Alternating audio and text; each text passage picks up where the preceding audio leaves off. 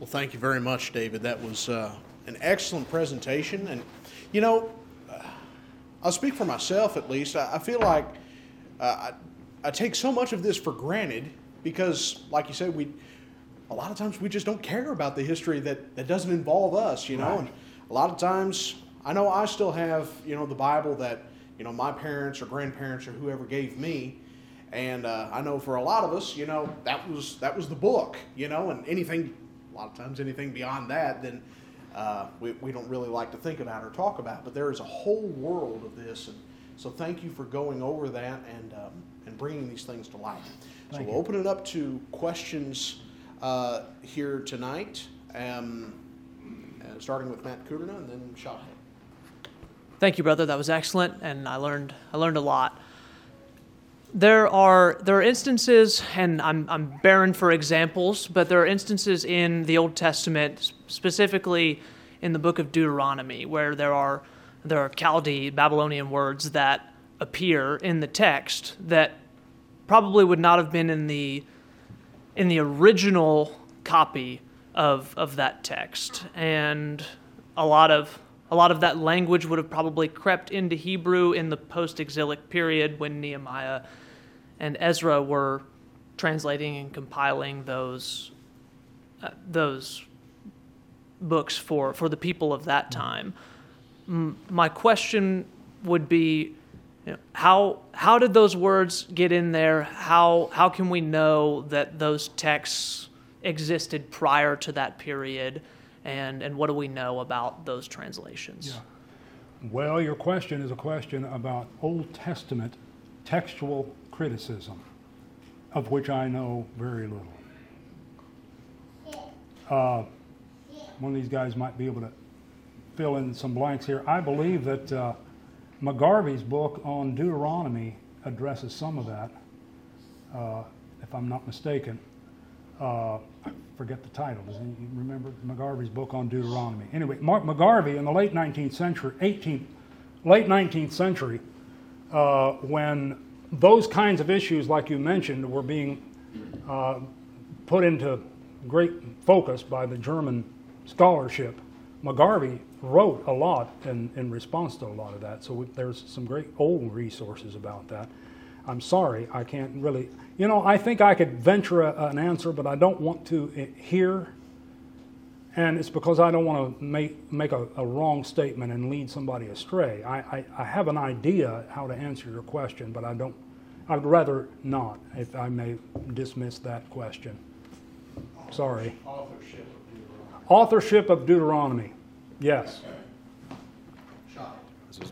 Thank you, David. That was great. I, I enjoyed it and um, appreciate you so much for stepping in for fill our time slot this week. You talked a little bit about the controversy about Jerome's uh, update of the old Latin and the new approach that he took. I wonder in the, some of those other early versions, maybe Coptic or Syriac or some of the other early versions, were there similar controversies? Was there resistance to making the Bible more widely available to people in various dialects and languages and regions? And how might those controversies maybe have impacted the spread of translations from region to region? Yeah, um, I guess I should have said at the beginning. Uh, in fact, I had it in my mind to say this, and I, I, I forgot it. Uh, I was just going to kind of make a joke out of it, but it's not totally a joke. That what you see on these slides and some of this is just about everything I know about this subject. but I know that in uh, like there's uh, in the Syriac there are different versions in the Syriac. And I don't know how much they really know about what why those versions exist. In some cases, they don't even really know for sure. I put a nice clean chart up here with a this century, that century, that century. But some of these is a guess, even on the part of scholars, as to when they came into existence. So I'm not going to be able to, you know, I'm going to make two, two cases here. I'm not going to be able to give a really good answer to that question uh, number one, in his case, I don't know Hebrew textual criticism of the Old Testament. And in your case, I don't know if there's that much information known about it, much less that I know. I mean, if you if you read um, if you read uh, Metzger's book on the restoration, New Testament the text of the New Testament, it's restoration, corruption, and whatever the title is exactly. Uh, he has a few pages, several pages in there on this, but each one of these is only about a little paragraph or two, you know. And I suppose someone who's a real Gothic manuscript scholar could give you lots of information about that, but I don't know how easily it is accessible. So, boy, sorry. If you'd asked me before Sunday night, I might have some answers to these questions. That's great, David.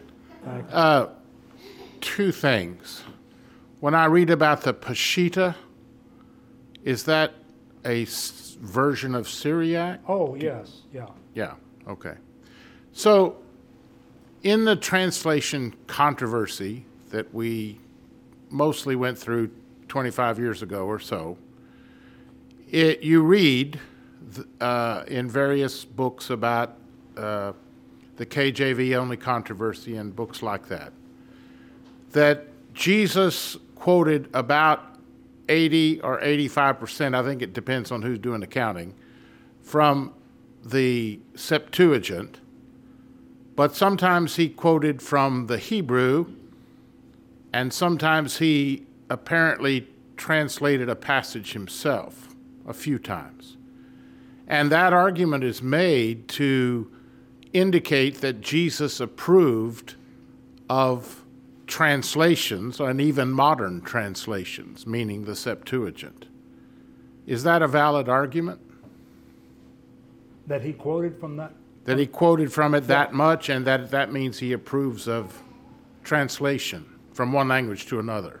Well, I've always thought that it, that it does.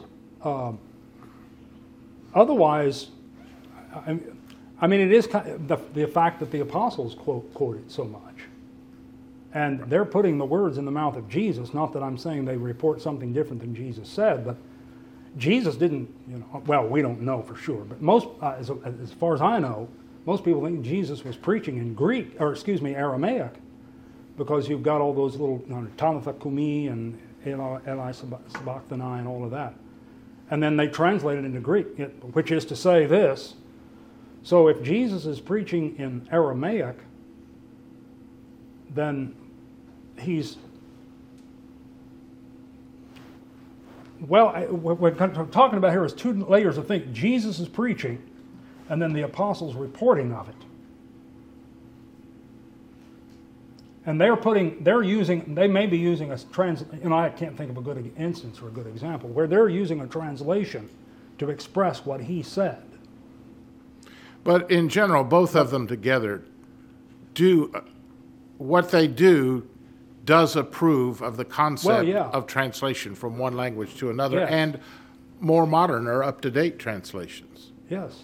Well, would yes, I believe that too. I just was asking somebody who knows more about it than I do, by far. I think they, I think they do. I, surely it does. In fact, if, if not, we're all going to have to learn some Greek and Hebrew. Uh, you know. And the Daniel passage, which I could have closed with, you know, it says all peoples, nations, and tongue, languages, tongues, you know. You know, sometimes Jesus did quote directly from the Hebrew because presumably he didn't think the Septuagint translation was accurate enough. And so he did quote from the Hebrew, which might indicate we do need some people like you who know something about Greek and, well, you said you don't know much about Hebrew, but anyway, Hebrew also.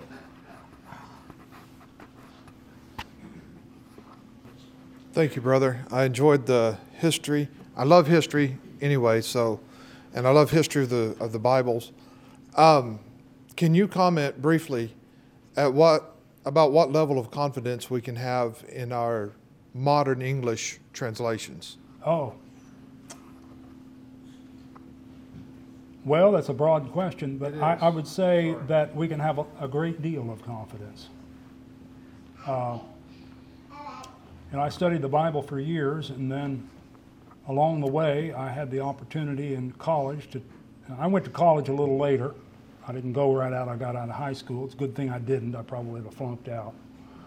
But uh, I went a little later, and I had the opportunity to take Greek, and uh, one fellow, a member of the church, was taking Hebrew. He was younger than me. He was college age. I was at you know my early 30s. And he said, "Let's take Hebrew or let's take Greek." And I said, "I think it's classical Greek." He said, "We want to take Koine Greek, they don't, uh, New Testament Greek, and they don't have that here." So I took it anyway, and I was hooked in the first week. And the reason I was is because it was immediately obvious within the first week that I could recognize things that I knew from just my sort of studying it along. And the more I went, the more I worked with it, the more I could see that, you know, even though English expresses the Word of God in a, com- in a completely different form, grammatical structure, it's communicating the same thing.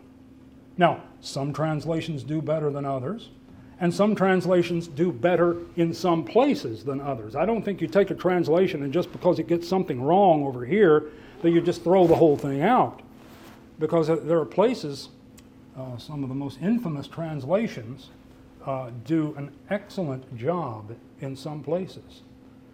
And the best thing to do, well, the best thing to do is, is study Greek, but I know everybody don't have the time to do that and don't have the motivation. But translations, you get a few good ones um, and compare them. They're tools, they're windows of insight, they're, they're uh, an access into a part of the, you know, whatever word part you're looking at, that part of the Word of God that someone who does know the language knows uh, what's there and is communicating as he understands it or as they understand it.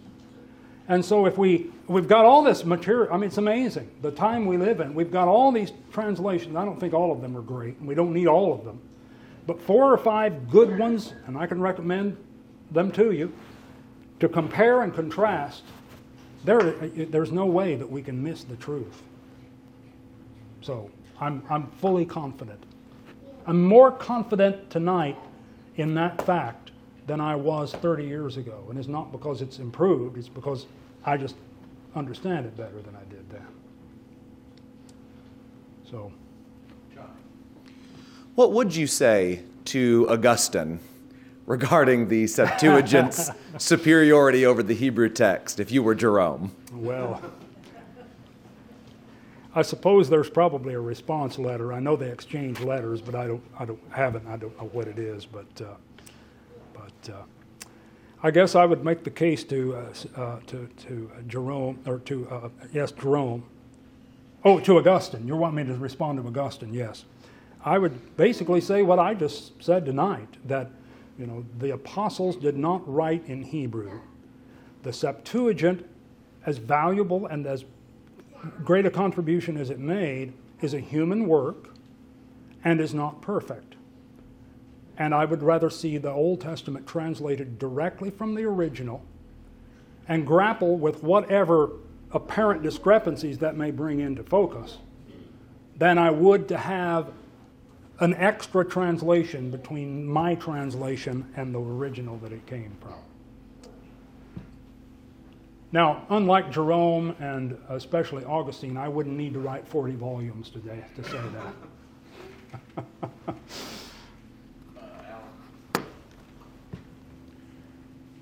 In response to, I think, Michael's comment a while ago about how much confidence, this is a little bit of a dated statement, but I still think it's true. Sir Frederick Kenyon said that we need to give people confidence that when they pick up a Bible, they are holding the Word of God in Absolutely. their hands. And we do need to understand all these things that you're teaching and showing us and and about and grapple with some of the difficulties it might bring up. But we want to give people confidence also that when they pick up a Bible, they have the Word of God Himself in their hand. Mm-hmm. Amen to that. And I believe they do. I do have a have a question. Um, you know, sometimes in uh, you had an example or a couple examples actually of when you're reading along in the in the New Testament and it'll be quoting a an Old Testament verse and you go back to our Old Testament, our English Old Testaments, and it'll look different from the one in that we see in the New Testament. The quote will. Uh, I think there's a couple quotes. I may be thinking of the wrong passages, but my mind is telling me Hebrews 1 and maybe Romans 3, where it's more than just wording that's off, but it's actually like a couple of verses or uh, a whole another set of information there um, that they're quoting that isn't present then in the old Hebrew text that we read. So, do you know why that is? Is were there manuscripts back then for the Septuagint a little bit better that they used that? Can we have confidence in in the the Hebrew, you know, text that we have now? Uh, how, how does that happen, or, or what's do you know the reason for that? Well, you know, that would all depend on the particular passage, I guess. Yeah. uh, You know, as to what, you know, what the dynamic is going on there, but, uh, you know, I'm of the opinion that if the apostles quoted it or wrote it, even if it's not a quote, it's going to be inspired of God when they write it. And whether it matches what's in the Septuagint or not is kind of irrelevant to me because I think sometimes, you know, there are places where, uh, and I don't know if you want to call it accommodative language or whatever, but where the apostles don't seem to be directly quoting from either the Hebrew or the Septuagint, but they're, you know, speaking by inspiration nevertheless. Uh, Ephesians 4, where Christ gave gifts to men, that passage quotes from Psalm 68. I, I'm, I shouldn't be saying that because I can't remember all the details, but, but uh, uh, you know, to, to really answer that question, I need to look at a specific passage and say, okay, here's what this is and here's what that is. But, but uh, you know, I, it, it, that I understand how that kind of thing shakes people's faith. Sometimes it shakes their confidence. Maybe is a better word. But uh, the more I look at those kinds of things, the, the less that that troubles me. It does. It, it you know, I'm, I've got confidence in, in what we have in our Bible. Um, would you also say that I think the example you had up there, as far as um, talked about the Gentiles, and I think in, in the other it had something about coastlines. I, I forget exactly what it said. Um, I haven't taken any Hebrew, but what I have heard is that the semantic range on a lot of those words are very broad. Uh, could be. could that contribute a Yes, little? absolutely. Yeah. What Any he's saying is the meaning of a Hebrew word could be wide enough, that com- the, the range of meanings could be wide enough that you could use one Greek word on this end of the range or another Greek word on that end of the range, and it sound like two different things, or not exactly the same thing, but it's still translating the same word. Any other questions or comments? Sure. If there's somebody else. that's- You know, in that passage that you gave, David, about the difference between Gentiles and coastlands, now I'm just thinking off the top here, but coastlands, if you're talking about the Mediterranean coast, that would include, that would be, Yeah. the semantic range would mm-hmm. be the Gentiles. Yes. I meant to kind of touch on that a little bit. I skipped on past it, but the coastlands, I don't want to repeat what you just said, but the, the, the Gentiles is the nations, and in the Mediterranean, the coastlands are all these different peoples of all different nations. And so in, in, in, the, in the meaning, in, the words are not exactly the same, but the meaning is communicating the basic general uh, same idea. Yeah. Well, brother, do you have any closing comments you'd like to make? Oh, nothing other than thanks again for the opportunity, and I think, and uh, and no, seriously, I appreciate it, and um, I hope we've said some things tonight beneficial. I know this is a little different, maybe, but uh, hopefully it's been beneficial. And my whole point again is, you know, the providence of God in in this in the advancement advancement of the Word and the fulfillment of prophecy from Daniel. Uh, the fact that the Word of God is in all these languages now for all of these long centuries, I believe, says something about the fulfillment of that prophecy. Only one aspect of that prophecy, but indeed a fulfillment of at least part of it. And so I want to impress upon you tonight that that fact and the, the providence of God and the fact that we have the Word of God with us here yet now, all these centuries later. in English. So thank you.